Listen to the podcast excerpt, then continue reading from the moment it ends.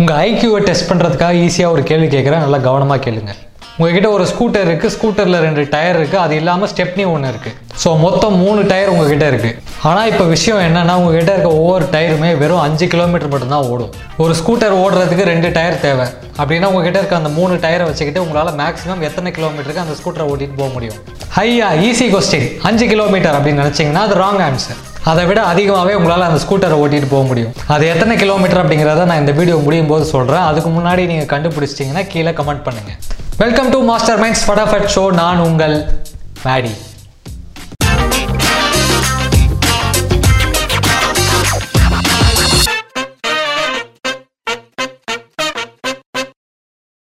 ஏதாவது ஒரு ஹோட்டலில் போயிட்டு நல்லா மூக்கு பிடிக்க சாப்பிட்றீங்க. ஆனால் நீங்கள் சாப்பிட்ட சாப்பாட்டுக்கு காசே கொடுக்க வேணாம்னு சொன்னால் நம்புவீங்களா? என்னடா சொல்கிற அந்த மாதிரி ஹோட்டல்லாம் எங்கேயாச்சும் இருக்குமா? இருக்கே நம்ம இந்தியாவிலே இருக்கே. நியூ டெல்லிக்கு பக்கத்தில் குருகிராம் அப்படிங்கிற இடத்துல பீப்புள் அண்ட் கோ அப்படிங்கிற ரெஸ்டாரண்ட் ஒன்று இருக்குது அங்கே லஞ்ச் பஃபே அப்படிங்கிற ஒரு விஷயம் தராங்க. பஃபேல லைனாக ஃபுட் ஐட்டம்ஸ்லாம் அடுக்கி வச்சிருவாங்க. நம்ம என்ன வேணால் சாப்பிடலாம் எவ்வளோ வேணால் சாப்பிடலாம். ஆனால் நீங்கள் சாப்பிட்ட சாப்பாட்டுக்கு காசு கொடுக்கவே தேவையில்லை. அதுக்கு பதிலாக நீங்கள் எவ்வளோ நேரம் சாப்பிட்றீங்களோ அதுக்கு காசு கொடுக்கணும். பே பர் மினிட் நீங்கள் அந்த ரெஸ்டாரண்ட்டுக்குள்ளே போய் தட்டை தூக்கின உடனே ஒரு டைமரை ஆன் பண்ணிடுவாங்க.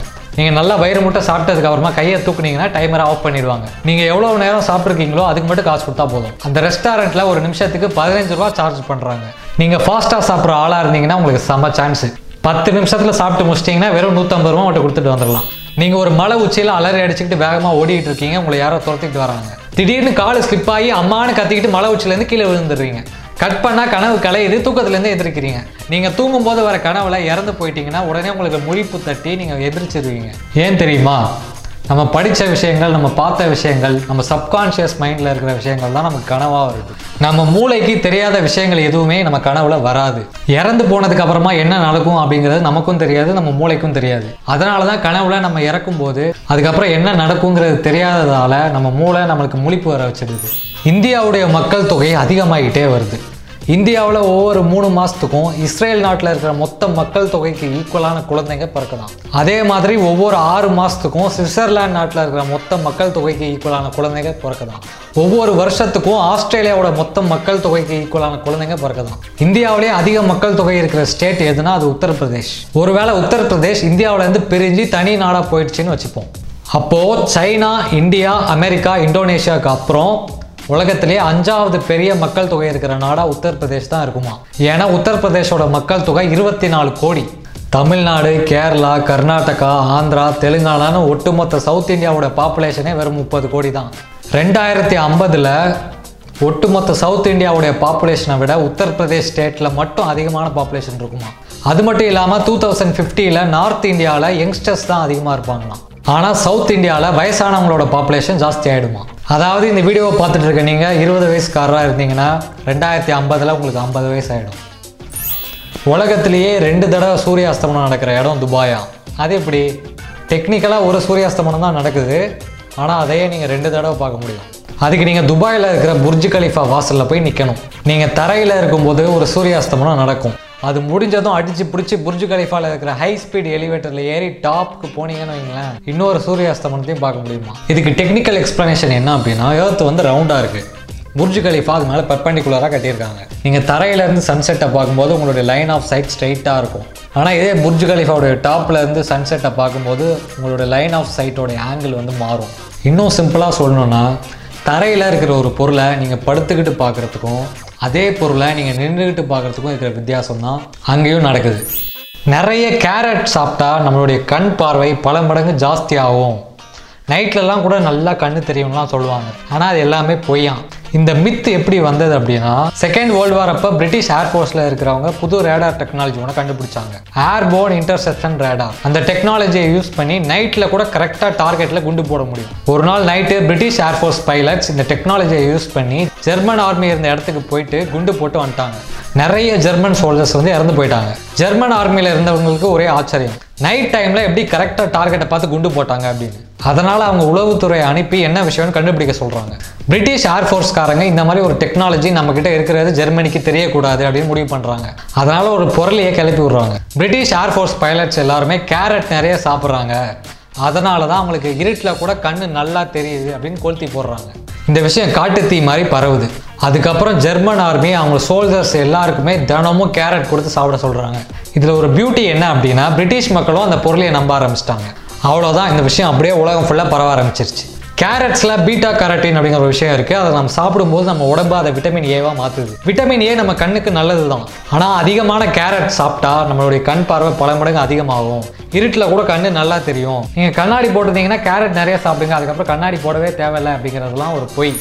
ஹிட்லர் ஜெர்மனி ஆட்சி பண்ணிட்டு இருக்கும்போது நாட்டில் இருக்கிற ஒவ்வொரு ஜெர்மன் சிட்டிசன்கிட்டையும் ஒரு கார் இருக்கணும் அப்படின்னு முடிவு பண்ணுறாரு அதுக்காக ஒரு கார் கம்பெனியை ஸ்டார்ட் பண்ண சொல்கிறார் அதுதான் Volkswagen I am sorry நம்மளை பல பேர் இதை தப்பாக ப்ரொனவுன்ஸ் பண்ணிகிட்டு இருக்கோமா ஃபோக்ஸ் வேகன் அப்படிங்கிறது தான் கரெக்டான ப்ரொனவுன்சியேஷனா ஜெர்மன் லாங்குவேஜில் பியை இங்கிலீஷ் எஃப் சவுண்டில் தான் ப்ரொனவுன்ஸ் பண்ணுவாங்க. அதே மாதிரி டபிள்யூவை இங்கிலீஷ் பி சவுண்டில் ப்ரொனவுன்ஸ் பண்ணுவாங்க. இன்னொரு இன்ட்ரெஸ்டிங்கான ஃபன் ஃபேக்ட் என்ன அப்படின்னா Audi Bentley Bugatti Lamborghini Porsche Skoda Ducati நான் சொன்ன இந்த எல்லா பிராண்ட்ஸுமே ஃபோக்ஸ் வேகன் குரூப்புக்கு சொந்தமானதான்.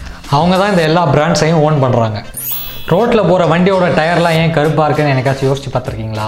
ரோட்டில் போகும்போது எவ்வளோ அழுக்கானாலும் தெரியக்கூடாதுங்கிறதுக்காக அந்த கலரில் டிசைன் பண்ணியிருக்காங்களோ?